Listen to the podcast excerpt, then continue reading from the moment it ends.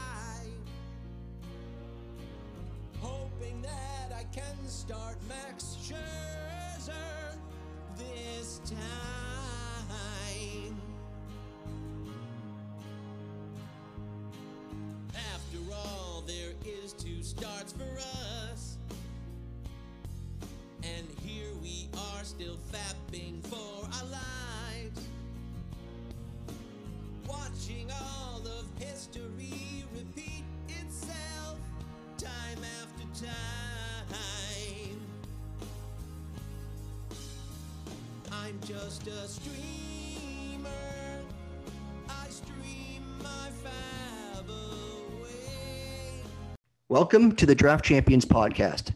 I'm here with a new account that's come to light in the fantasy baseball world. It's at Baseball Radar, and I'm here with Rob, who runs the account. How you doing? I'm pretty good, Zach. How are you? I'm great. I actually have a microphone now, so I don't know if anyone who has been listening to my um, previous episodes can tell the difference, but now I sound so much better, hopefully. Thanks for joining me today. And um, it's I've actually um, I have to give a credit uh, where credit's due. Rob DiPietro, my good friend, uh, pointed us pointed a number of us into your direct in, in your direction, and uh, we uh, we all checked it out, and everyone like um, in in our in our little group, we were very impressed with it because typically uh, roster resources referenced a lot, but your your um your website and your Google Doc is is very good. It's different, but it's um it's also excellent and it's different in in, in different ways. So why don't you tell everyone where they can find your find your uh, resources? Yeah, you can go right to probaseballradar.com. Um, I'm most active on Twitter I'll, I'll make a lot of uh, posts uh, referencing new stats, some, something that I like that I won't have on the website. But I think the main the main page on my website is you can find under the MLB MILB radar, and that I think that's the most popular uh, tool that I have on there. Yeah, you dig deep into some of these um, into the, some of these player pools. Like I see you have the international radar, and you have, um, and like you said, minor leagues. So you go you go into a lot of detail. And um, what what you do is um, you don't you don't project the lineups though. You don't project the actual batting order. You but you do project like closers and and um, and bullpen situations, right? And who you think is going to be in like starting starting defensive lineups and and you actually go all the way down through the minors. Right. So I, I do that because I want to maintain the horizontality of it. Like, so that's why I started this whole thing. I wanted to have the major league club next to the AAA club, next to the AA club, and then lower minors. I think when you have it by position, it's easier to visualize players coming across the system. Right. Um, as opposed like to yeah, yeah, as opposed to like roster resource that has it vertically, it's a little bit more difficult to visualize. And then for the pitchers, um, for the bullpen, just it's kind of hard to do the horizontality because the clo- a closer in like a double A team or uh, a high A team is not necessarily going to be a closer at the big league club. Absolutely. So how'd you how'd you get started? Uh, what made you want to do this? Um, I'm an ex baseball player myself, and um, I started because I love stats. I study stats at school. I love baseball, and I wanted to help multiple parties. I think uh, the fantasy community in particular has has uh, come to really embrace it on Twitter, uh, and they welcome me into their community, which is awesome. But I also want to help players if they're looking to sign somewhere where they can uh, see themselves as a fit, agents, uh, the analytical uh, portions of organizations themselves, or just regular fans. We've done some really good work, and I and I've uh, I use your I, re- I use your Google sheet quite a bit when I'm when I'm playing in leagues and I play high stakes leagues, so it's been very helpful to me. Um, it's it, and you know what you you you found a niche here, and, and it's a lot of work that you put into it, but it's really really good work. So that's that's why I wanted to have you on and talk to me, and uh, I'm glad I'm glad you came on.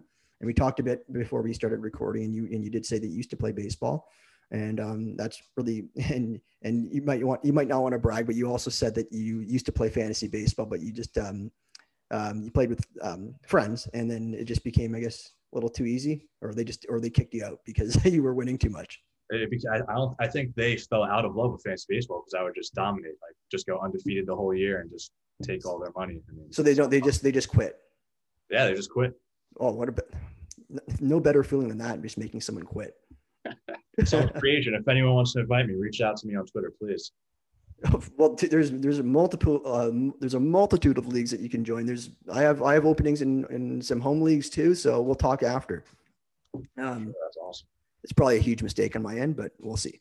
Um, so um, I wanted I wanted to talk to you about some of the um, some of the projections that you've done in terms of rosters, but before and that's that's what we're going to spend a lot of time on. But before we get into that, I wanted to ask you, um, uh, what are like? Do you have any like like stealth options in terms of like sleepers are going to come up um, because um, you you have your projected closers, but you do a lot of detailed work in terms of bullpens. So for fantasy players, who who who do you, who can you tell me anyone that's not really getting talked about a lot that somebody's not getting a lot of love in, in any bullpens that that might end up um, becoming very valuable perhaps?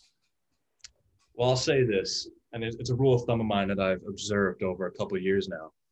The best closers or the best uh, back end guys, setup guys, seven, eight thing, whatever, they're failed minor league starters. There are very few guys that are consistently good that were relievers in the minor leagues. So that being said, we like it's hard to see right now. Like if you're looking at the MLB, MLB, MILB radar, um, the guys that are in dark red or red in the minor leagues and the, in their bullpens, it's hard to project them as successful major league guys. The guys that end up being most successful are the starters in the minor leagues that are colored in green or yellow. Um, so that being said, I'm keeping my eye right now. I, I, think the close situations are fairly set, but I'm keeping my eye on the Marlins and Giants in particular. Right. Um, I have uh, Anthony Bass from Marlins projected right now and Jake McGee for the Giants mostly based off of past experience. But if uh, Yimi Garcia or a guy like Reyes Moronta were to emerge at the end of spring, I would not be surprised at all. Um, I'm also keeping an eye on the Braves. If Will Smith struggles a bit like he did in 2020, uh, I'm really liking AJ Minter yeah. step up. I was gonna say that too. I've grabbed AJ Minter and like, and I play I play in the deeper leagues, and I've grabbed him in in the later after round 40 actually so i like that call. Um, what about speaking of failed starters uh, what about the colorado rockies? They've acquired they acquired um, robert Stephenson. does that sort of fit the mold of what you were talking about? Yeah you know not to avoid your question but when we talk about the rockies everything gets thrown out the window. So. Yeah okay fair, fair enough. I'm, I'm just trying to think of um, who else i'm trying to think of failed starters. Um, one guy that um, that I'm sort of liking that's really deep is um, on the brew on the Brewers. Now, I'm, this would all hinge on Hader. Like, if anything happens to Hader, um, mainly him getting moved, which I think is is is is a possibility at this point. Justin Topa on the on the Brewers. He's, he's 29 years old, but he just has a devastating sinker, and he's I, I just like him a lot for some reason, and I and I just have that sinking feeling. No pun intended. I didn't mean to say that, but um, he like he might slide into that closer role because Devin Williams can go multiple innings. I think he did. So he's a guy that I just sort of have on my radar um, as someone that could become valuable like in the middle of the, the year at some point. Yeah, for sure. I mean, he, he fits that reliever mold out of uh, a school that uh, not a lot of players come out of in LIU Brooklyn, which their baseball program doesn't even exist anymore. A 17th rounder. Um, I, in terms of his track record, I have him as green because he's had some really shaky seasons in the minors. But I mean, if you look at the stuff now, you look at the film, Topa is absolutely nasty. So I think that's a good call on your end. Yeah, thanks. Uh, so um, anyone, any anyone in terms of like um, hitting uh, that, that, you think could uh, that that isn't really on the projected lineup right now that you're really keeping an eye on? Um, you know, it's really hard to break through with the bat. Uh, I think the way the guys I have projected there right now are, are fairly stuck, but I'll I'll try and list a couple guys I think are lost in the shuffle. Oh, one guy I really like is Curtis Terry on the Rangers. I know. no love. No love. No love. I have him. I have him. In, I, I have him in a couple deep dynasty leagues. Did you Did you ever play dynasty? Do you ever play dynasty leagues or keeper leagues? No, you, you, you go deep, you, you go deep into these minor league systems. So I figured you'd be very good. Anyways, I won't, I don't want to get too much into that, but he's a guy that I know of. He's good power. He's sort of like a huge, he's a huge dude, right? Yeah, huge dude. He's, he also has, uh, I do uh, like a sleeper Saturday where I highlight sleepers. Yeah. Uh, Twitter. And I think his X factor was he had a gap in the teeth like Strahan or Judge. Yeah. Something like that. You know, I, I really like that. Um, you like yeah, his, his weighted runs created plus career and in most recent 2019. Uh, 2019 it was 158 over full season. So how old is he? He's like probably mid 20s now, right? Yeah, he's he's a little bit older. He's he's 24. Um, I haven't projected to start in Double A, but um, he very well could just skip it completely and start off in Round Rock. Hmm. See, most most of most of what I'm looking at right now, my focus is on redraft. So that that would that somebody would have to be relevant. Somebody somebody somebody would uh, have to come up this year to be relevant to most of what I'm discussing. So I guess he could at, at mid-season. He's he's somebody with a lot of power potential. Um, there's another guy that um, that sort of fits that mold that I'm thinking of that's completely off the radar. Um, I think he was on the Brewers and Rockies. He might be on the Brewers now. Garcia. Garcia. I thought you were going to say Luis Castro. Yes, yes. Sorry, Luis Castro. That's exactly who I was talking about. it's funny. It's funny that we sort of uh, are on the same page with that. He's he's another guy that's completely off the radar as well. Yeah, you know, he's he's one of the few guys. Like the way I have it structured on on the radar is, uh, it's very hard to be highlighted in red or dark red as a hitter, and he's one of the few guys that are in the upper levels of minors that are red. Um, okay, because I, I, didn't even see that. He's just a, he's just a guy that I that I've been grabbing in in in deeper leagues uh, that it's completely free to get. Yeah, you know his numbers. You have to take it with a grain of salt if you're listening because his numbers were inflated by those super hitter friendly lower levels of the Rocky system, uh, like Lancaster, for example. But um, the weighted runs created plus still holds uh, 167 in 2019. Again, super elite. So definitely something to keep an eye on as well. Right on. Yeah, so that's that's uh, that's your really deep. Um, those are your really deep hitters. Um, actually, another guy that I spoke to on my podcast is um, Brian O'Grady. So he came on. I talked to him. Super nice guy. He's a, he's another guy that I've been drafting actually this year. I, I haven't drafted either of those other two guys. I think just there, it's just it, it would be a long shot to be honest for, for those guys. It, it's hard to take a shot on them. But Brian's actually a guy that I actually been drafting because, um, especially before they um they signed Profar back. But um, yeah, like he's I, I really like his profile. He's sort of like a younger version of who was the guy that was on the Reds. He, well, he was also on the Reds, but he was on the Reds. Um, he's like 30. He was on Team USA. Um, um, he was in the Reds last year. He got a, he got a couple major league at bats actually. Why why am I blanking on his name? Um, just a very normal name. Um, might have got DFA'd. I think he was a Rule Five pick. Um, Payton, Mark Payton. Yeah, yeah, that's who it is. He kind of reminds me of a little bit of him with more speed and um, and just as much power, but uh, a little bit younger. Yeah, you, you look at both those guys' minor league careers, and they had seasons where they just absolutely exploded with the power in the upper levels. Um, I really wish the DH was in the NL because I think that would lead to a lot more O'Grady at bats. But um, and there's no limits on the pitchers this year. You can have 13 or 14 on the 26 man roster. So I don't know with the Padres bullpen being super deep. I'm not convinced that O'Grady's even going to make the opening day roster for being completely honest, but I really hope so. I, I, ho- I hope so too. They pay they paid they signed him to a major league deal, I think. They did. Um, I think it's it's going to be him or Jorge Mateo is what the competition's down to. If, it's got to be him, four man bench. It's got to be my boy Brian. It's got it's got to be him because Mateo's sort of been he's he's a guy that's been hanging around a long time. He's been he, I think he was a J two in like 2012 or something like that. He's like he's a, he's been around a long longer than a lot of people think. Um, but yeah, that Padres bullpen like they got like six closers in that bullpen. I I think um I think it's going to be Melancon to start off with. Is that what you have? I have Pomeranz. Man, like for what he's costing you in drafts, I don't like to pay for Pomeranz. I think I think they're going to give it to Melancon to start, and then they got like, like I like Kela a lot. They got Pierce Johnson. They got well, I think those those I think Kela, Pierce Johnson are, are, are kind of your sleeper sleeper closers, and I think Melancon sort of the guy that, that is, get gets the first shot. What, what, do you, what are your thoughts? So obviously you disagree. But um, I, I, think because of the salary, and I think because of the just the numbers themselves. I mean, Pomeranz right now is like he had the second wind where he became a, a bullpen guy and is just absolutely nasty. You love the field. You love the failed starters. I love the failed starters. I mean, his his velo jumped like four or five miles per hour at one point. Uh, the hook's nasty, and again, the salary is more than double of Melancon. So I'd be a little skeptical to to throw in Melancon there over Pomeranz right now. Um, right.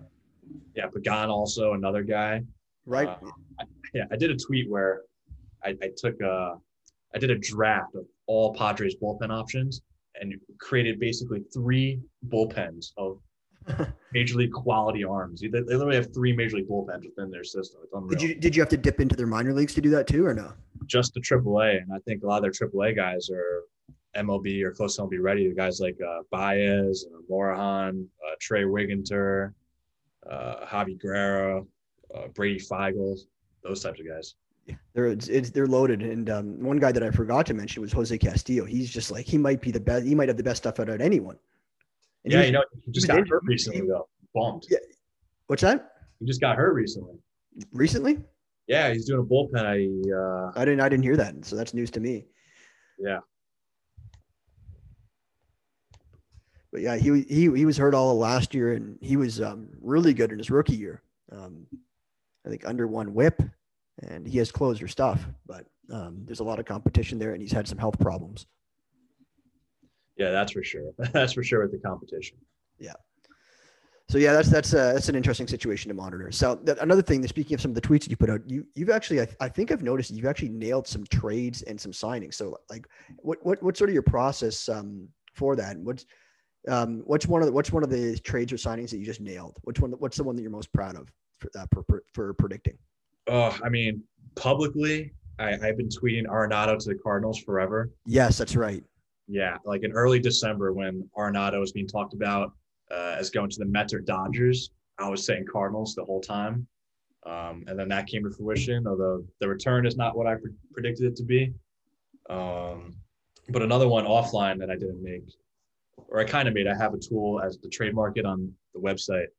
Uh, I've had Carrasco listed as a fit for the Mets and Amed Rosario listed as a fit for the Indians. Wow. Um, I'm a Mets fan, so I never thought the Mets would do a package deal for Carrasco and Lindor. So that worked out quite well. But um, but yeah, it happened happened anyway. Everyone's a fucking Mets fan in this in this community. Yeah, Matt, Matt Williams, I think is the most vocal one. Yeah, well, then Rob too. And, oh, Rob's a Mets fan too. Yeah, and then uh, Mike Simeone, I think, is Mets as well. Yeah, they're all Mets. Anyways, so you, will you'll fit right in. Um, so, um, what's sort of your process for that? Okay, so what's your process, and what's what's sort of a trade? What's what's one trade that you that you can see happening now or during the season? Yeah, you know the process. Uh, the beauty of the radar is you can just visualize it. I feel so easily. I also include financial information, so you, can know when a team's uh, reaching their uh, collective bargaining tax payroll threshold. So like a guy like Carrasco, for example, he had that modest AAV at um, 11.75 million. Uh, yeah. Thought thought it'd be a perfect fit for the Mets. So one guy right now, I have the Astros center field spot wide open. I'm not the biggest Myles Straw guy or even a Ronnie Dawson guy. So I think they'll make a push for Manuel Margot of the Rays, since the Rays just have depth for days, especially in the outfield. Well, uh, are, are, you talking about guys coming up, like rookies coming up, or just that that team in general? Because uh, the Rays aren't as loaded as you think, and then I, I don't know if Kiermaier is even at full health right now. Uh, I don't know because you have a ton of guys at the upper levels. I mean, I, I don't think Josh Lowe is quite ready. Um, I have Brett Phillips. I mean, I think he can be a bench bat. Yeah, I don't see him being a starter. I don't see him being a starter either. But um, you have Margot, and then you also have you, you can also have Brandon Lowe move to the outfield, and guys like uh, Esteban Quiroz, who I've been waiting to make his uh, his debut forever now. Who's this? Uh, Esteban. Esteban Quiroz. He's uh out of the Mexican league, a signing a little bit older, but uh, he, has got wicked high on base numbers throughout his entire career. Everywhere he's everywhere he's went, really. Um, Is he a guy you can see playing this year? Not on the Rays. I don't. I don't think he breaks through in the Rays because they're just too deep at infield. Because then you also got uh, Bruhan or Brujan, how you pronounce that, and Wander Franco, obviously. So yeah, it's a log jam there. It's tough. Yeah, I mean, I'm expecting some trades. Like we heard, uh, Willy Adames being talked about this off season. So yeah, I was I was just hope, praying that he didn't go to the Reds because I love Jose Garcia. I've really invested in him. Yeah, that could have blocked him potentially. Um, I don't think Garcia is quite ready, but I definitely think uh, like a one year stopgap would be really perfect for that team. I heard an interview with um, Bell, their manager, back in October, and um, and this is something that I was really keeping close to my chest before um, while I was doing all these draft and holds that are 50 rounds because Garcia is my most owned player. And there was an interview with Bell, and uh, he said that um, like although um, um, Garcia didn't have that much success offensively, he's obviously an, like an incredible defender right now, uh, ready for the major leagues. But he said that like his stats may not show it, but his, words were that Garcia is closer than anyone thinks he is. Like he, he said, you'll be surprised how close he is and um, and just the fact that they didn't go out and get anyone, like they like they didn't they whiffed on Simmons, they whiffed on Didi, they whiffed on Semien, like everyone, like you're everyone was just saying, okay, there's a glaring need for shortstop in, in Cincinnati, and they just never addressed it. And um, yeah, like people can get excited about Brandon Farmer and and Dee Gordon, but like I think like it's I think it's pretty like reading between the tea leaves. I think they want Garcia to play, maybe not right right away, but I think like soon. Yeah, you know, he uh he hasn't played above high A. I, I tend to not like level skippers. So right now I have him projected to start at a uh, double A Chattanooga. Um, I think optimistically he does half a year at double A, half a year at triple A, and then the bat's ready because like you said, I think uh, watching him last year, the glove is definitely ready. Mm-hmm. Uh, I don't think you want to stunt his growth at the bat from where I'm sitting looking at numbers, but yeah, it, it tells a different story when you're out there watching physically day to day. So, um, yeah, sometimes sometimes it doesn't matter like the talent or the level. It's a matter of what the what the managers and the, the, the GM wants to do. And just him saying that was enough for me to take a shot at him late enough. He's not going to not take. I'm not taking him as my starter, but I'm taking him as like my second backup a lot. So yeah, um, that's just something I've been, I've been looking at. Um, so the biggest the biggest fish out there still is Odorizzi, I think, right? In terms of free agents. Yeah, Odorizzi and JBJ. Jackie Bradley. Yeah, that's right. I forgot about him. So, Astros, Jackie Bradley, or Margot. What, what do you think is more likely? I don't think the Astros are going to be going over that luxury tax threshold. They're Which right now I got projected at 202, so they're eight million away. I don't think uh, Jackie Bradley's AAV is going to be. I think it's going to be too too tight to that. Okay, so what's what's uh, what's Margot making right uh, this year? He signed an arbitration contract for 3.4 million. Okay, so that that, that could work. I like that. So I, I, I like that thinking. And I think Mark Margot, if he was playing every day in Houston, oh my God, like he would be like a like where would you draft him? Like right now he's going around pick 250 in these leagues. He would probably like if he was an, your everyday guy in Houston, He'd be in a better park. He'd, I think he'd definitely be a top. He'd be like going where like Robles is going. I'd say, maybe even higher. That's a really good comp because that lineup, of course, is still loaded. Yeah. Well, we're just dreaming right now, but maybe maybe it's a maybe it's a dream that's more realistic than, than we think right now. Yeah, you know, I, I I'm looking down the system right now, uh, and I'm not too enthused about anyone. Ronnie Dawson, I mean, solid player out of Ohio State, but uh, the numbers aren't there. Jake Myers, uh, Alex McKenna could someone be keep an eye on, but I think they can definitely go out and get a guy like Margot for sure.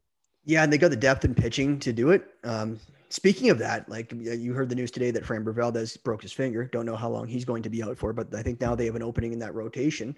Um, I, I don't think you made any changes yet, but I looked at roster resource. Um, um, um, Jason, um, who runs that site, and he's he slotted Luis Garcia in, who I believe did make a start in the playoffs last year. Didn't last too long, but he's a guy that had uh, similar success to Cristian Javier in the minor leagues. Um, how do you see that playing out? So I see like there's a couple options they could go with if if the if the um, Framber injury is is serious more than say a month. Like they could go with Garcia. They could they could they could start expediting um, Forrest Whitley. There's a guy Tyler Ivey who's been very good, um, who I like a lot. Um, and those are the only guys I can really think of off the top of my head. Probably missing someone. Yeah, you know, fractured fingers. They take about four weeks, I think. So it's going to be real close to the start of opening day. Um, didn't make a change yet, like you said, but I think if I were to do it right now, I think I'd go with actually Austin Pruitt or Josh James. Right on. Uh, I don't think Whitley's quite ready. I think he needs more minor league innings. Uh, inconsistency is real bad with him. Uh, same thing with Luis Garcia. I think he needs innings at the upper levels of minors. Right. But if, it, if it's short term, like a week or something like that, I think yeah, maybe you could see Garcia. Josh James, like he's like he's sort of like the pitching version of Garrett Hampson. He's just like you get so excited about him, but he just never. He always he always fucks you yeah, you know, the pedigree is not there. I mean, how many uh, 34th rounders are guys that are, you know, elite at the big league level? Um, I don't want to hate, hate on him for that, but I mean, that alone with his track record, definitely not. Uh, everyone, everyone sees the upside because he throws so hard, but you might as well draft Anthony Gose, I guess, in, in that case, because Anthony Gose throws 100 miles an hour now. Yeah, exactly. So, um, yeah, no, those guys, even Hector Velazquez, maybe something that can like I think the four of those guys can maybe go three, four innings and piggyback with someone in the bullpen just temporarily. Mm-hmm. Yeah. While those the other guys like Luis Garcia and Nivaldo Rodriguez, Ivey Whitley, they get uh, more time in the minors. Right, right.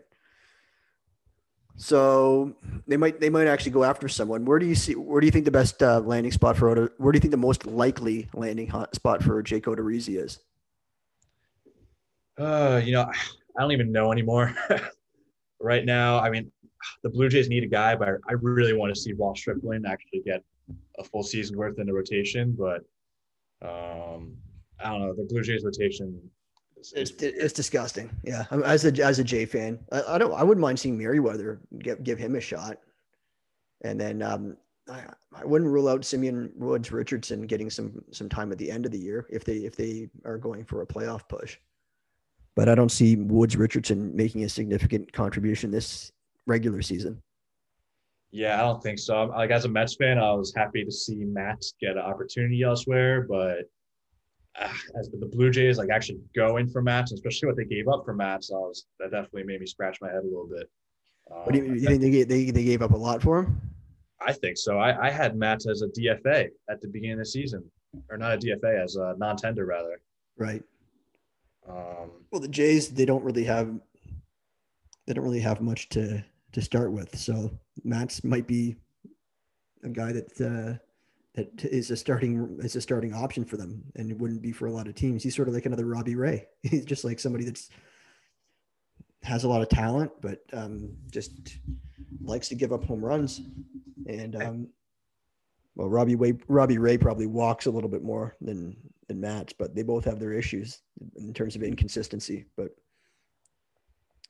yeah, that, that Blue Jays uh, pitching staff, it's weird. I made a couple tweets about it that it's just odd bifurcation of guys that either need to rebound, like uh, Roark, Ray, Matz Stripling, Kirby Yates, David Phelps now, or guys that need to repeat that don't have a lot of uh, experience, like Romano, uh, Borucki, Dolis, Hatch. Roark is not we're going to rebound. He's done.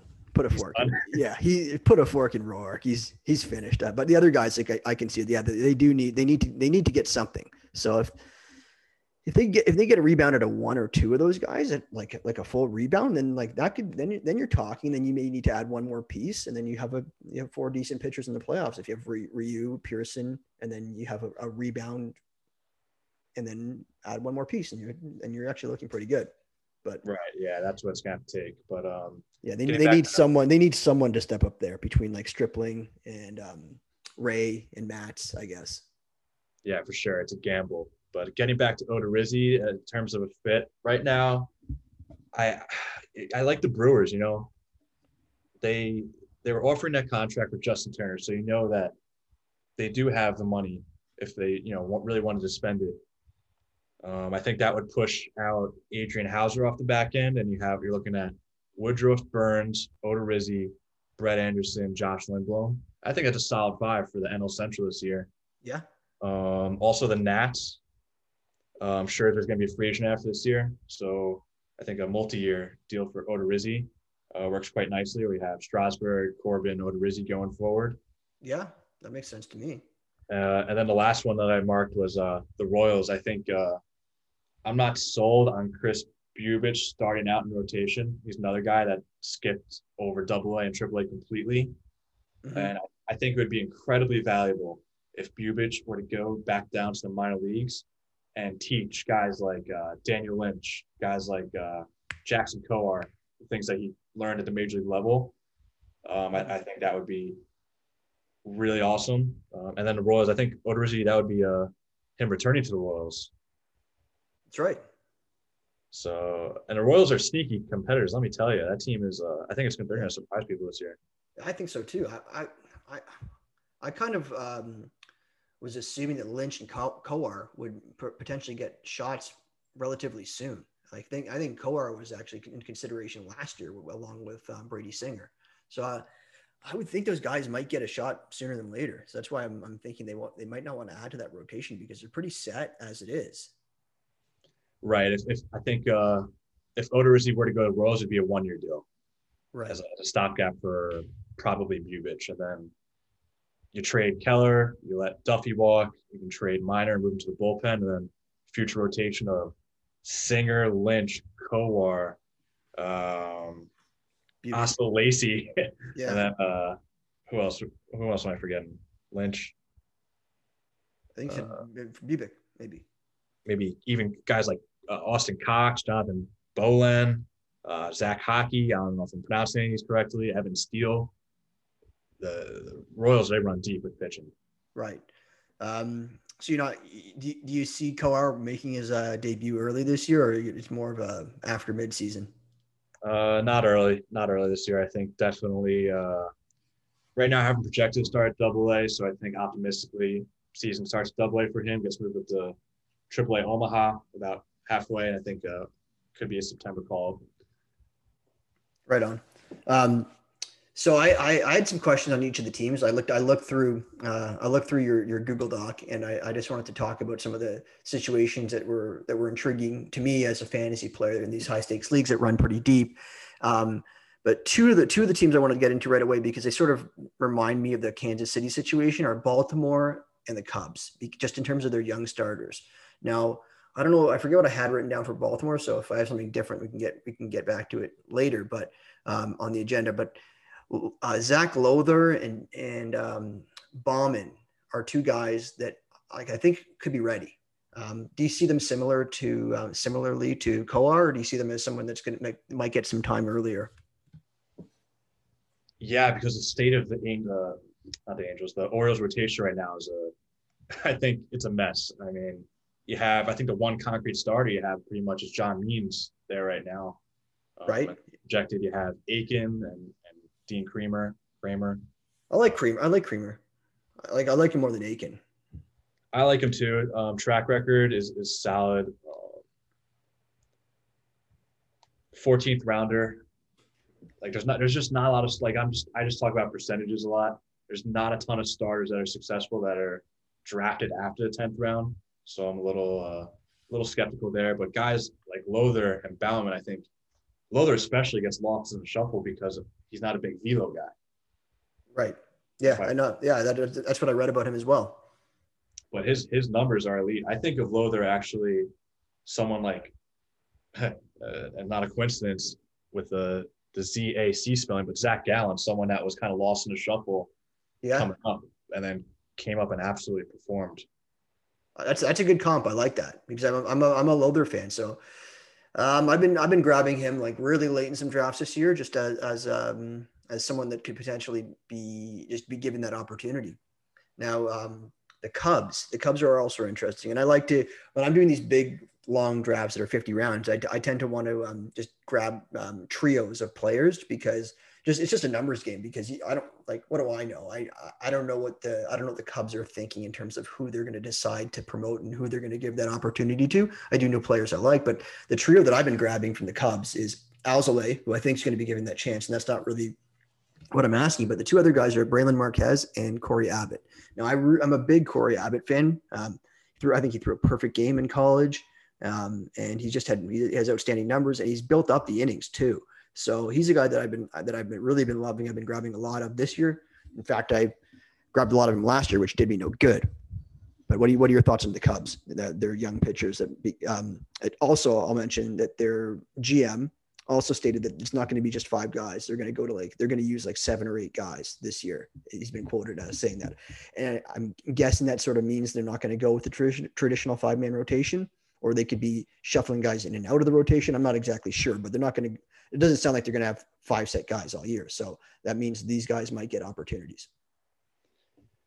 Yeah, I, actually, uh, I didn't hear that. Um, it's the first time hearing about that. So if I'm looking at it now, I think Alec Mills and Trevor Williams would be uh, in like a in like a turnstile with other guys like uh, Kohl Stewart and Alzolay, who I think gets the first shot before Cory Abbott. I agree. I agree on that.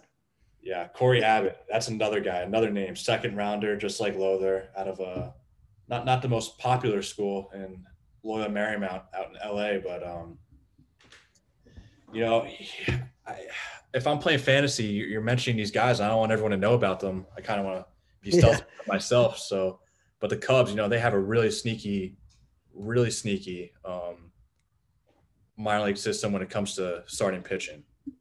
Yeah, I, I love Abbott. And you know, I, I have him in all my dynasty leagues already, so I don't care. I can tell everyone on all the dynasty leagues that are deep enough to to roster him. So, um, and I have him on like 20 of my redraft teams this year that run deep. So, I'm I'm invested enough in him already. But um, again, he was somebody. He's old enough too. I think he's like 24, might be 25 already. And like, man, it's time. Like, like this guy's good. He's had he's, he's I think he threw like 140 innings in 2019. I'm just going off the top of my head, and perfect game in college really good numbers. Like Cubs pitching staff is amazing. They said they're going to go more than five men. So like, give this guy a shot. Yeah, I like it, and yeah, those numbers are are awesome. You have a K per nine over ten for his minor league career, which is just something that is uh, really hard to come by, especially when you're talking about his uh, his really low ERA and FIP. So it's hard to see him right now in the beginning of the year or even the middle of the year because they're just so deep right now but yeah. definitely, definitely towards the end of the year for sure. Right on.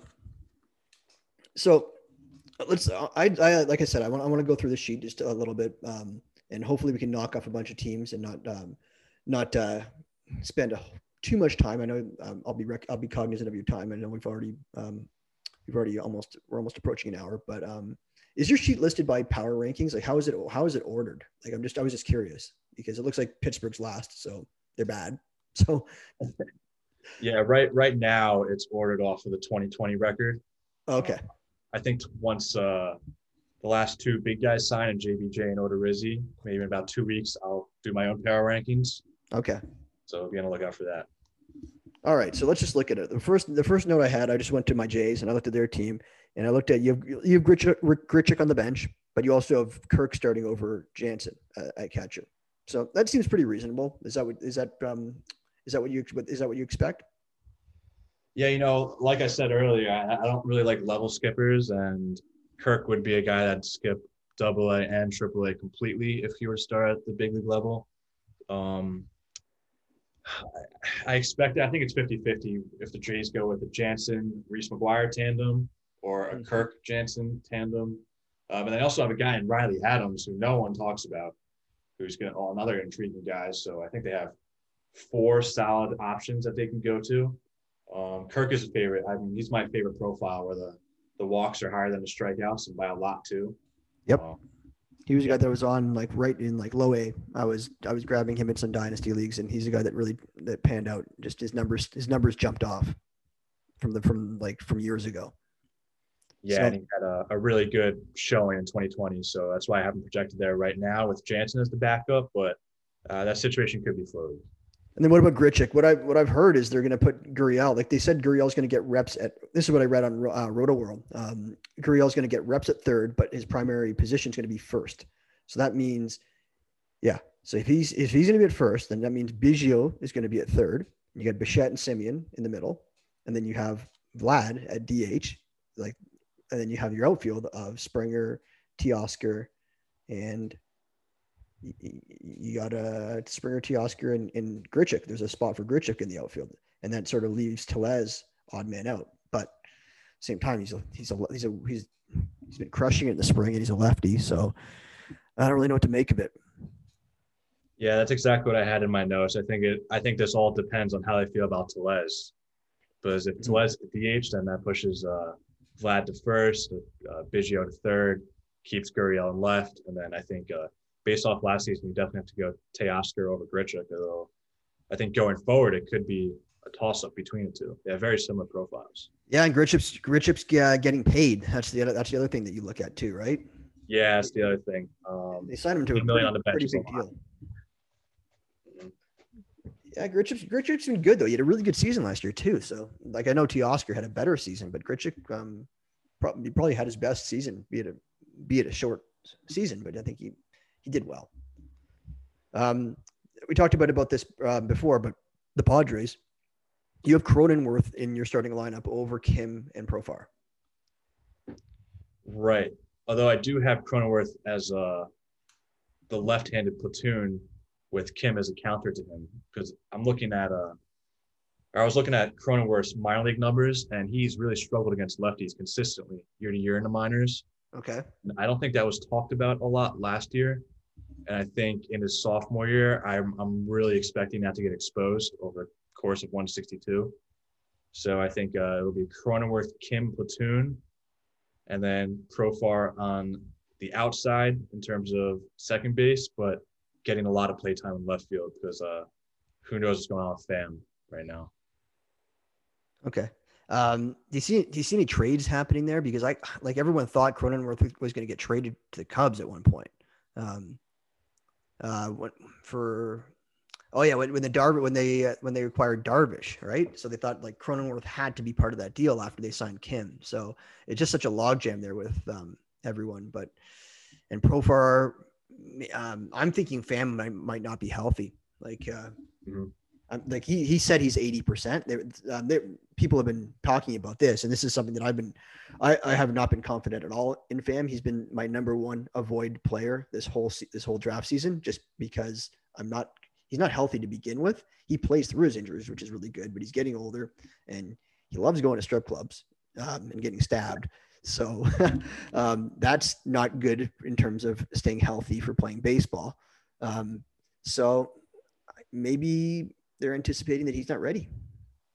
But Yeah, you know, it's it's not a good sign the first week of uh, spring training games that you hear someone is not healthy. Usually, this is the season where you hear about players in the best shape of their lives, looking the best they've ever looked before, and to hear news like that, I think it's uh, which is really not common at all, is extremely concerning. It's a red flag. But the, the thing is, I, I look, I, look and try and grab as much news as I can. And I was reading, I think I read this on MLB.com. This was probably about two weeks ago. Tingler, their manager, said that Tommy Pham looks great. His swing looks better than ever. And uh, you're, you're you're waving me off. The, the, the viewer, the, the listeners can't see you, but you're you're just brushing this off as like bullshit, right? Yeah, yeah, totally. I mean, you hear that about every player at this point. So Yeah, he said he said he expects him to have the best season of his life, and his his swing looks fantastic. And then Pham comes out, and he's like, "Yeah, I'm about eighty percent." Uh, I love Pham though. I, that one, uh, interview in the playoff game. He's like, the reporter asked, "Who do you have to thank for this?" He's like, "I thank myself." yeah, absolutely legendary. So I respect the fan, but uh, I'm out on him as, in terms of fantasy this year. Yeah, same. He's uh, yeah, he's. If you ask me one person to avoid, I, I, he's he's even a bigger avoid than Lamet for me, and that's saying something. What do you think? Speaking of which, we're on the we're on the Padres. We're talking about them. Everyone, everyone that I'm friends with, uh, doesn't want to draft Lamet.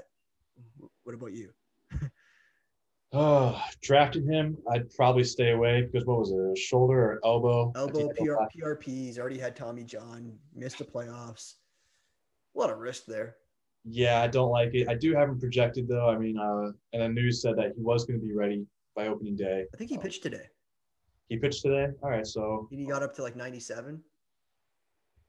Yeah, in, in and around that. Not, I don't think he was getting as. Uh, I don't think he was throwing as, as fast as he did uh, last season in, in his peak, but I think he was had a reasonable reasonable velocity. Um, yeah, I think I'm actually more in if you're comparing Pham and Lamet. I think I'm more in on Lamet at the moment, but I'm not worried about it because the Padres pitching is just so deep that they can. I think they can even sustain a blow to Lamet, which is right. But you're thinking you're thinking from the San Diego Padres perspective. You got to think from a fantasy baseball player's perspective that drafts Lamet. Yeah, no, for sure. Um, I think it does have an impact though, because if, if you do take it from the Padres' perspective, that if Lamet is even slightly injured, not like even needing a long-term stay uh, mm-hmm. that they're they're not going to hesitate to replace him because they have guys like Nix, even guys like uh, Brett Kennedy, and then a zillion bullpen bullpen arms. Like having a bullpen day in his rotation spot. So um, I think I'd be on the lookout for that more so. Um, in, in relation to the fantasy perspective. So yeah. All right, let's move. Let's move on to another team. We spent a long time on the Padres. Let's go on to the Twins. Um, the one thing that stuck out to me on that and that on that um, on that roster is uh, Alex Kirilloff and Brent Rooker. Brent Rooker was up last year. Um, he has a good track record, and I think he already has a home run this spring. He's a good player. He's he's, he's also, a, I believe, they're also they're both first round picks, except Rooker is three years older than Kirilloff, so they might want to dangle him, like showcase him for a trade bait. Um, and they, Kirilloff's a guy they, they might want to manipulate the service time more on because he's um, projected to be a better player. Right. I, I, right now I have that left field slot open. Um, I think the Twins are front runners right now for a Markakis or Yasiel Puig or even a Josh Reddick sign, hmm. just as a stop temporary stopgap for uh, whoever emerges between Kirilloff and Rooker. Um, I love both of them. I think uh, bringing up Kirilloff to make his debut during the playoffs says a lot about what the Twins think about him. Um, and then as for Rooker, I think the Twins are a little bit down on him um, because uh, The Cruz thing. I, I, I, was really looking forward to Rooker potentially getting some DH at bats this year. So was I. Yeah, with Cruz there, I think it's going to be hard to come by. Uh, Rooker had that amazing uh, junior year at Mississippi State. He won that SEC Triple Crown, which is unbelievable. No one, no one does that really. So uh, I really want to see him get some big league at bats. He also had that really good showing on the Team USA right not long ago. So um, I, it's hard to see his opportunity coming before Kirilloff. I think Kirilloff is first in line for left field. Um, but he's so old. I know, I know. I think no, I think right now this Nelson Cruz deal is essentially a stopgap for Rooker. Right. Okay, that makes sense. It's weird that they they it's weird that you'd say that they were going to sign like a um, a Puig because they, they didn't tender Rosario, um, and like that that that would indicate that Puig wouldn't get like wouldn't really get a, a, a large contract, which is you know what probably true. Yeah, it's probably true at this point. Supply and demand season getting closer. Puig possibly not even playing the second season in a row now, which is bonkers to me. I think Puig should definitely be on the team in terms of the entertainment value he provides. yeah. But yeah, yeah. Yeah, you can even just be like that Bob Probert hockey enforcer role. yeah, exactly. You know, I, I really wanted him to go to the Astros, even though I don't love oh, Kyle man. Tucker in center field. But the Astros, with fans back in the stands, they're going to get food all over the place. Oh, man. I think, better than anyone else, knows how to be hated and to embrace it. Actually, yeah. That that would that would be great for Puig's value if he was in if he was in Houston. Man. Oh, fantastic! You'd be playing every day. Yeah, he's sort of like he's sort of that guy that's going to kind of come out of nowhere, but um, it's hard to it's hard to draft him right now. Um, in like as a starter because he could go to a he could not go to a team and he could go to a team where he's not a full time starter. So it's just too much. There's too much risk right now. I think with him. Um, let's talk about um, Oakland. Oakland they got they got Cody Thomas coming in from um, the Dodgers, who I liked a lot. Um, like in, as sort of like one of those deep sleepers, like we were talking about, like Curtis Terry. He sort of fits that. He sort of fit that mold there too. And a guy I really liked was Seth Brown. Seth Brown reminds me of like how Hoskins emerged and a Pete Alonso emerged and now Jared Walsh is emerging. And people may not believe it yet, but they should. Um, and um, Seth Brown sort of like that same profile. But looks like again they're going to sign Mitch Moreland, and away we go. Yeah, you nailed it with that tier of uh, Hoskins and uh, the other guys that you mentioned there. You have a 30 home run season in 2017, uh, IA, A a 37 home run season and hitter friendly Vegas. Take that with a grain of salt, but still uh, fantastic. I'm not sure Cody Thomas is the guy that ultimately ends up skipping uh, AAA completely. Um, yeah, I'm not too interested. I'm more interested in, in Seth Brown than, than Cody Thomas. I think Seth Brown could make the team. I think it's really atypical for Rule Five guys to uh, hold a roster spot on a potential World Series contender like the A's are right now. Um, and they have two of them. They have two of them in Donnie Jimenez and Ka'ai Tom. Ka'ai Tom, who I like a lot, by the way, is my favorite Rule 5 pick. Um, I think they ultimately both get returned to their teams. Um, so I think that potentially paves the way for Seth Brown as a bench bat. And what's he? He's a lefty, right? Yes. He He's a lefty. Potential platoon with Piscotty or Canha. Yeah. Did I did I say Cody Thomas was tr- uh, got traded from the from the Dodgers? Was I wrong on that? Yeah, he came in. Uh, what deal was that? Yeah, he came in the like the Sheldon Neuse Neuse deal, right? Yeah. Yeah. Okay. I thought. Okay. I just I just uh, got confused. I didn't know if you. I, I, I thought you might have said that he was a Rule Five guy. No, no, no. I was uh, Ka'ai Tom. Kai. Oh. Okay, so I misheard. All right. Um, let's talk about um, Zimmer versus uh, Oscar Mercado. So you have Zimmer in the major league starting lineup in center field and Mercado in AAA. Yeah, you know, the Indians outfielders kind of frustrates me. I feel like it's a collection of everyone besides Eddie Rosario is just a collection of fourth outfielders, ideally, on a mm-hmm. playoff contending team. Mercado was just so bad last year, and I have him as green for his uh, minor league career weighted runs created plus, so that's below average. I think he had a, a bit of a breakout in 2018, 2019. I, I don't know if he can sustain that though. I don't know what uh, mechanical tweaks he made. But if you look at the options right now, I think Zimmer, Ben Gamel, and Harold Ramirez make the opening day roster before Mercado does, just based off track record. Right. No, I, I, I think Zimmer. If I were the, if I were the Indians, I'd want to see what I got in Zimmer before Mercado. Like it's been long enough. He's been he's had some injuries. He he was like a highly touted prospect. So I think like he's got a lot of swing and miss to the game. But I think Indians might like I think they need to see what they got in him. And I agree. I I like that call. Um, I know we talked about the Cubs a little bit, but um, we talked about the pitching. But um, let's talk about that second base battle. You have um, Nico Hoerner um, playing over David Bote. What I like about Bote is just like I know his batting average has left uh, something to be desired, but his like if you look at his like Statcast metrics, he hits the ball hard. He so I, I think he has a lot of potential, and I think he's got the dual position eligibility. I think he's a valuable guy in the deeper leagues to hold on to, and I think he's the guy with the higher upside. Uh,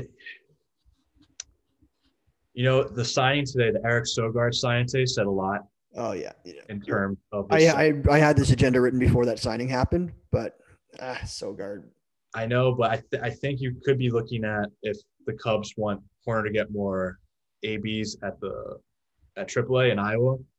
I think right. that could be the path right now. Um, I've been I was fiddling around with it. I think they could go a Sogard Bote platoon at second, right. and then have Hoerner get reps at shortstop in Iowa, and then you resign or extend Rizzo Bryant and let Baez walk, and then mm-hmm. Hoerner is your shortstop of the future.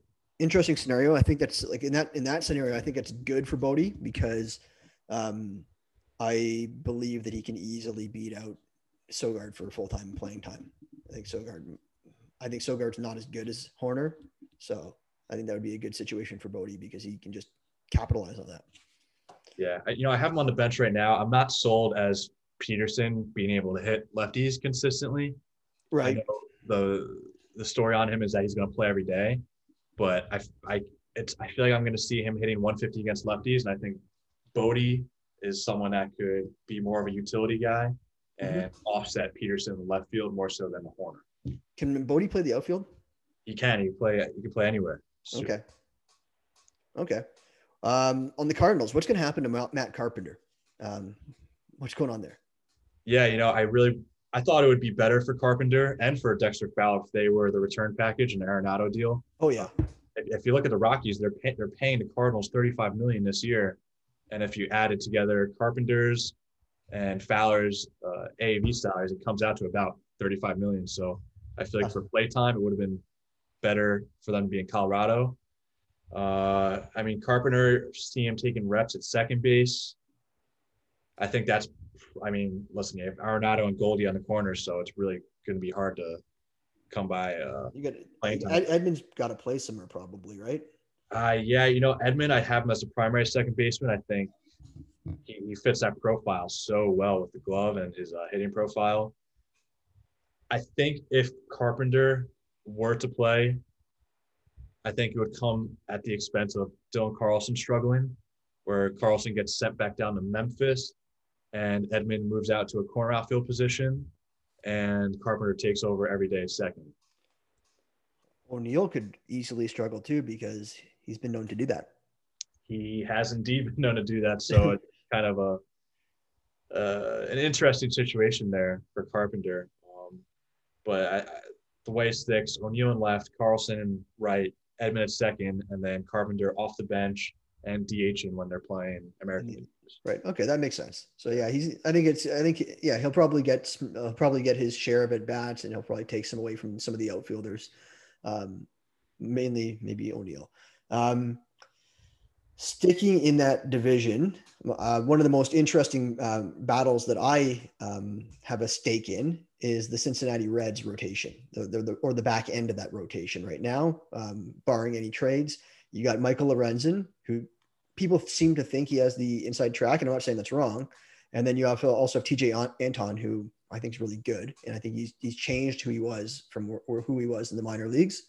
Um, and then you also have Hoffman, who they've acquired for a reason, and then you got Wade Miley.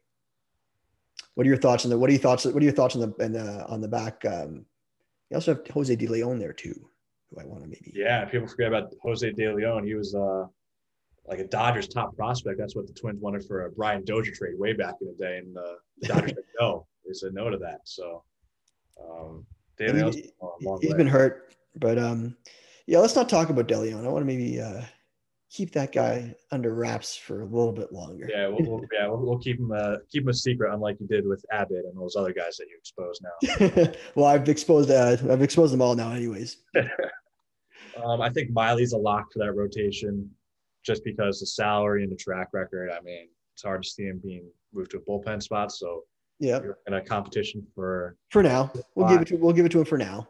Yeah, for now, for now, he's getting older and uh, you know, his track record isn't consistent, but uh, I'm liking Lorenzen because what he did last year and those couple of starts that he had, uh, mm-hmm. looking really good. I know uh, he has an incredible work ethic.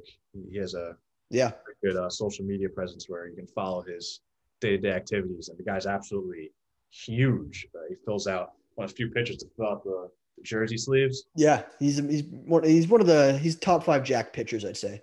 Yeah, absolutely. So I, I think uh, his body could sustain it over the course of a season. Right. Um, Hoffman, I'm crossing out. I think he's going to be a bullpen guy. Yep. So by process of elimination, we're getting down to Antone and Lorenzen. Well, haven't do we aren't we aren't we already at five already?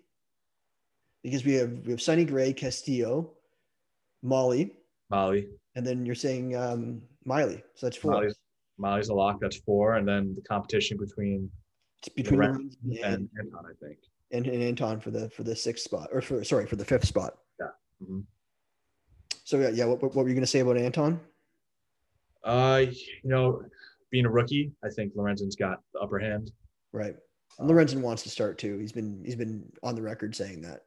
and it's his walk year. So for him starting, I think that would be really good from a player perspective. Go out into the open market if he has a good year um, as a starter. So Oh yeah. uh, I, I think Lorenzen's his favorite right now. Okay. Cool. Um, staying in that division, uh, Freddie Peralta. They're they're talking about stretching him out. Do you see him as um, a starter? What do you think about him?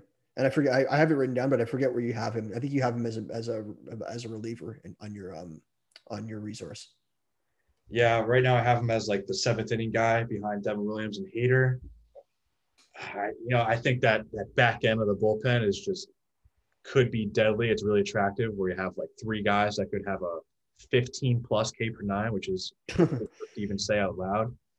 Um, if if Peralta was stretched out, I think he'd be a type of starter to go four innings, Mhm. or you piggyback him with uh, Brent Suter. And there was also news today that uh, they're trying to stretch out uh, Drew Rasmussen in the same way uh, that Brent Suter is stretched out to fulfill that multi-inning relief role. So, you know, I, I like Freddie Peralta as a reliever, but if he is a starter, I think it would be in case of injury to Houser. I don't think he's going to beat out Houser. And I think the other four guys are pretty locked in Lindblom, Brett Anderson, Burns, and Woodruff. So, I think as a fantasy player, I'd, I'd rather him stay in the bullpen, to be honest, because it, like if you're playing a league with like with holds, I play in a league with holds. I drafted him in, but if you're talking about NFBC, these high stakes leagues, um, just the just the fact that he could he could pitch multiple times per week, like even more than twice a week, and he could get you six innings worth of strikeouts per week, and then like a, in a fluky save maybe. So I think I think and the the Brewers I think will like you said treat their treat their starters, particularly him, with like a short leash in terms of their innings. So um, if I own him, I, I kind of I kind of want him to be a reliever still. Yeah, I agree with that. Um, it's just it's just so attractive that back end of the bullpen. There'll be tons of holds there. So yeah, Justin Topa too. He, I, I like him. I think it's a four. It's I think it's a, it's a four headed monster in, in that bullpen at least. Um, what else we got here? You got Chase Anderson on the Phillies ahead of Spencer Howard and Vince Velasquez. What's with that?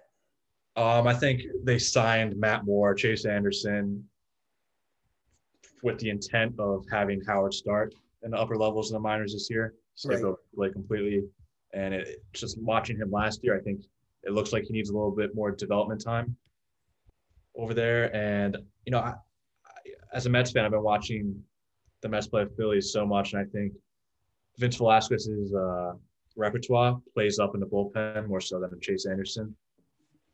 Um, we've been saying that Velasquez is a reliever from day one, Yeah, ultimately. So I think that's where he lands, although I could say that with about 50 50 confidence.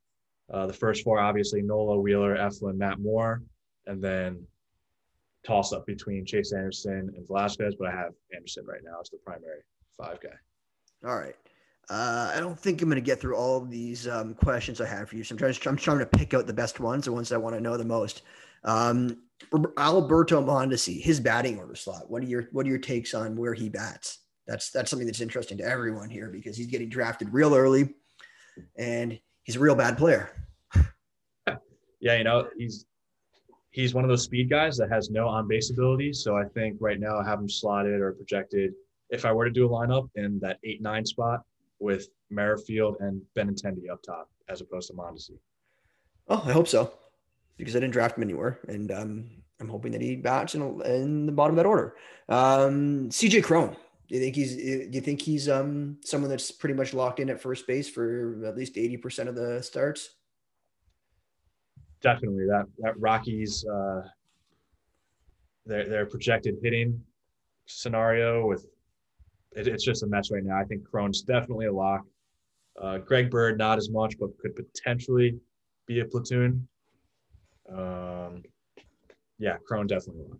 All right, yeah, I think so too. Um, let's see here. Um, Red Sox rotation at the back end is also interesting, sort of like um, sort of like the Reds rotation because you got Tanner Houck who looked really good, but then they've brought in like Pivetta who also looks really good now, and then you, they got Garrett Richards who I think has a lot of potential, and they got um, a bunch of other guys that are basically locks until they get hurt, which is Erod, um, Erod, Eovaldi, and Martin Perez is going to start in the rotation.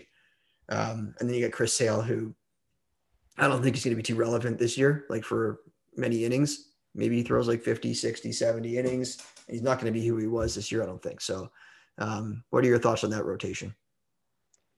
Yeah, I think you said the big point is that you have three guys in Erod, Eovaldi, and Richards that just can't stay healthy. I think I was looking at their stats.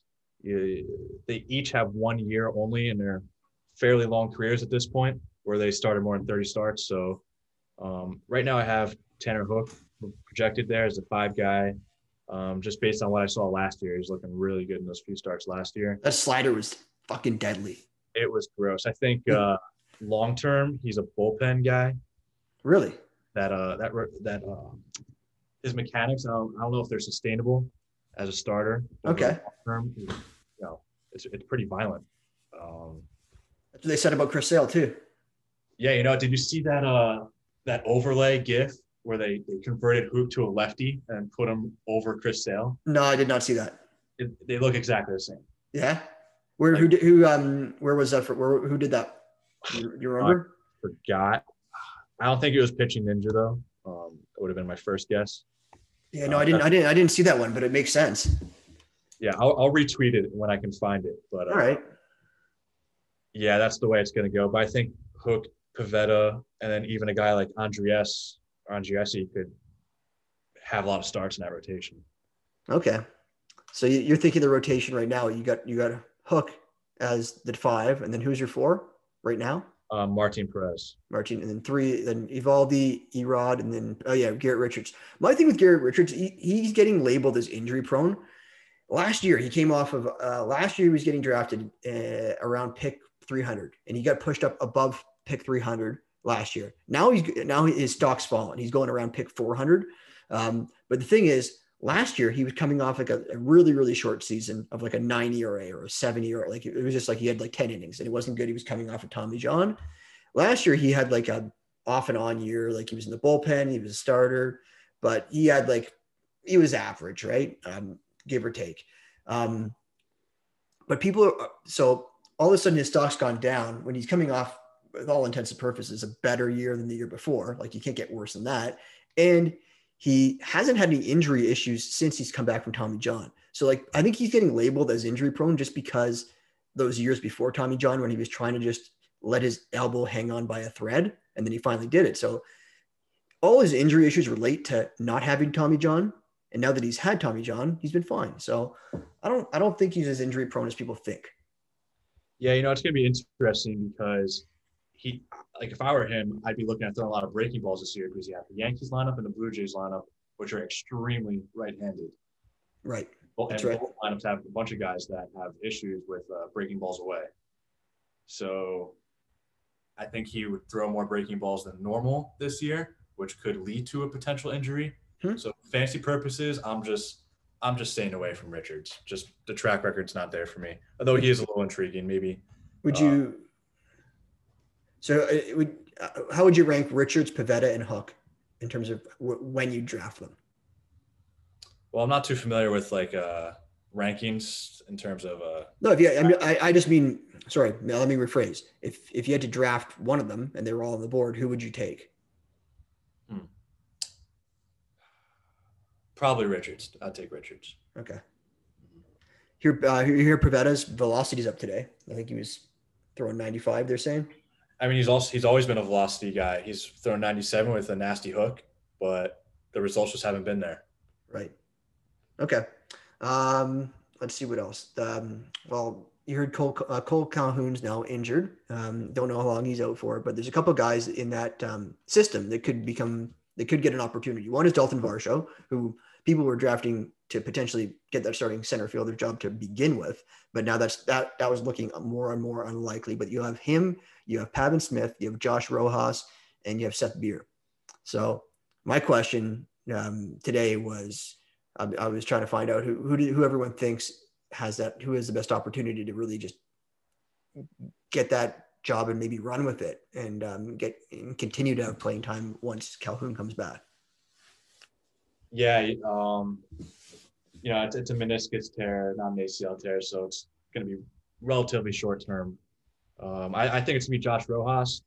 I see Varsho projected as a starting center fielder, which kind of, from an organizational perspective, kind of boggles my mind a little bit because the D backs, they have a ton of outfielding outfielders um, in their system and uh, top end like Alek Thomas, yeah. Carroll, Kristian Robinson, and then like another tier below that with uh, Stuart Fairchild, Jake McCarthy, and uh, Dominic Fletcher, or like even like Jefferson Espinal.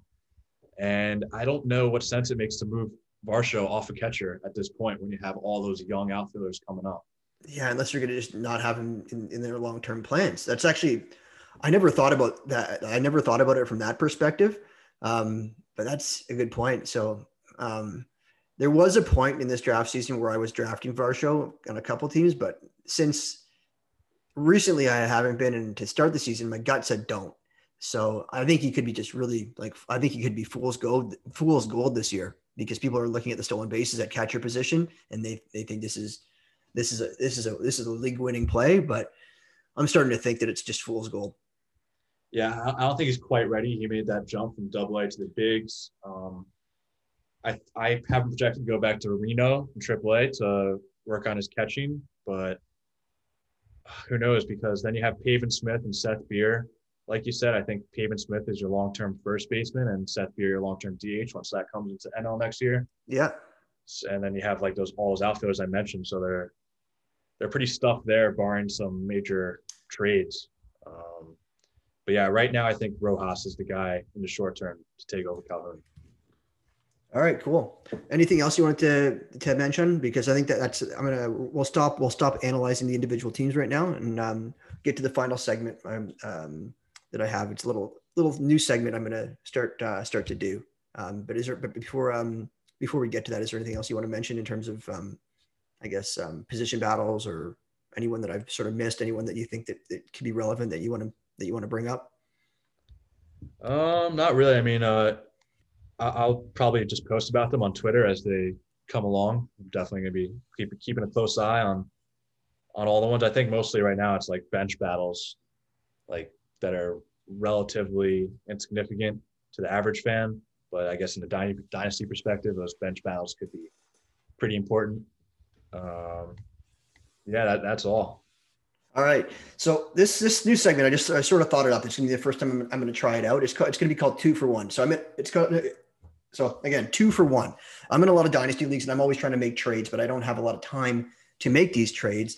So I'm trying to think um, of of a two for one trade I'd like to make. So uh, whoever, I'm, I'm going to ask you, would you accept this trade? So this is a trade that I'd be looking to target. So uh, I'm going to try. I'm going to try and target in this case Lourdes Lourdes Gurriel. So I think he's a player that I want to die. I want to buy in a dynasty league right now. And I'm saying, what would I want to give up? And typically in these dynasty leagues, I'm assuming they're, they're about 15 teams, 30 man rosters, and then like a minor league system of maybe like 20 people. So that's sort of what you're dealing with. And we'll call it five by five. Now, I'm usually, like I said, looking to give up two players and to get the best player in a deal in these dynasty leagues because I, feel confident that I can backfill my roster with, with someone else. So in this case, to acquire Lourdes Gurriel, I'd want to, would you accept my Eddie Rosario and Zack Greinke? Uh, no, I'd, I'd turn that down. Yeah, I would make I, I would make that offer, so I would turn it down. Yeah, what that, about that one's pretty rough. Yeah, probably throwing an insult on there too if you. Yeah. Um, well, okay. So uh, that, that, was what I had written down. So now I'm thinking on the fly here. So if, if I were to say, okay, because Eddie Eddie Rosario is a guy I'd probably want to try and sell right now because of his age, and people might people might think that he's um, he's like on a new team. He's sort of exciting to, to own right now. So I'd want to keep him in that trade. Okay, Zack Greinke is not very exciting from a dynasty perspective. What if I said I'm gonna go and say Eddie Rosario plus uh, let's go with Spencer Howard. Mm. Eddie Rosario and Spencer Howard for Lourdes Gurriel. Would you still would you still turn me down? Yes, starting pitching is hard to come by. He's got a lot of he's got a lot, a lot of upside, and that's a, that's a, that's an offer I would probably make, but I wouldn't really if I really wanted Gurriel and I had and I had to make that offer, I probably would make the offer to get Gurriel. I just don't know. Yeah, hypothetically, I think if my team was solid with pitching depth, I'd turn it around or turn it down rather, and then if I didn't have uh, a ton of pitching, pitching was an area of need for me, I think I would accept that. Okay, fair enough. Let's let's okay. This is kind of this is kind of fun. So I'm gonna I'm gonna do another one. I'm, I'm gonna I'm gonna try and acquire Tyler Mahle from you. You own Tyler Mahle. I don't know what your thoughts are on him, but I'm gonna try and get him off your hands, and I'm going to offer you um in a two for one deal, Tyler O'Neill and Daniel Espino. Oh man, O'Neill is just such a roll of the dice. Yeah. uh, and Espino is still pretty far away. Um, yeah. So I mean, if I was competing, if I was actively trying to win that league this year, I would turn it down. So you turn you turn it down uh, you, in general, and in a vacuum, you turn that one down as well. Yeah, I believe so. Just because I, I like a little bit more certainty. I think O'Neill's just uh, way too much of a gamble, and then Espino a little a little bit too far away from me. I need to see a little bit more track record. All right. Okay. So I didn't. We didn't make a trade today. So in, in the two for in this two for one segment, we um, Rob and I did not make a trade.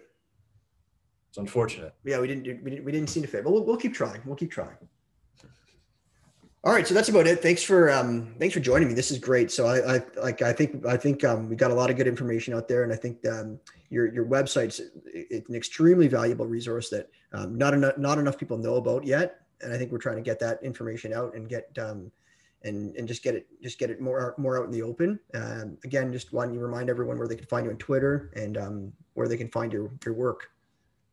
Yeah, you can find me on Twitter at at Baseball Radar. Um, that is Pro Baseball Radar, and then my website's linked there, probaseballradar.com. Um, also, a special shout out and thank you to Rob DiPietro, who pretty much uh, airlifted this account off the ground with his uh, finding of this resource I provide. So, thank you to him, and thank you to you, of course, Zach, for having me on. This was really awesome. Yeah, no, this I had a, I had a good time, and, uh, and you're somebody that I'm going to continue to follow, and I think you're gonna I think you're doing great things. Thanks very much, and I will talk to you later. Right, sounds good.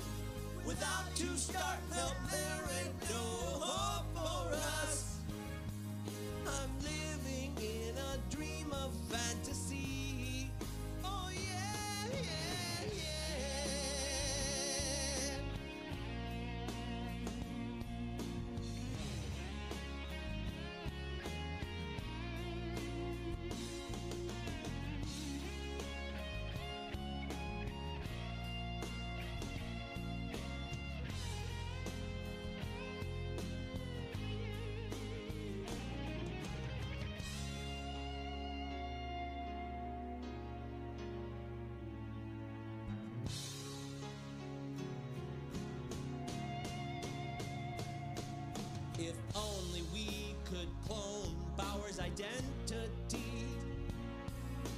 It would be nice if we could trust the ground. When will Brady, Singer, Yates, and Flaherty be done? I'm just a streamer.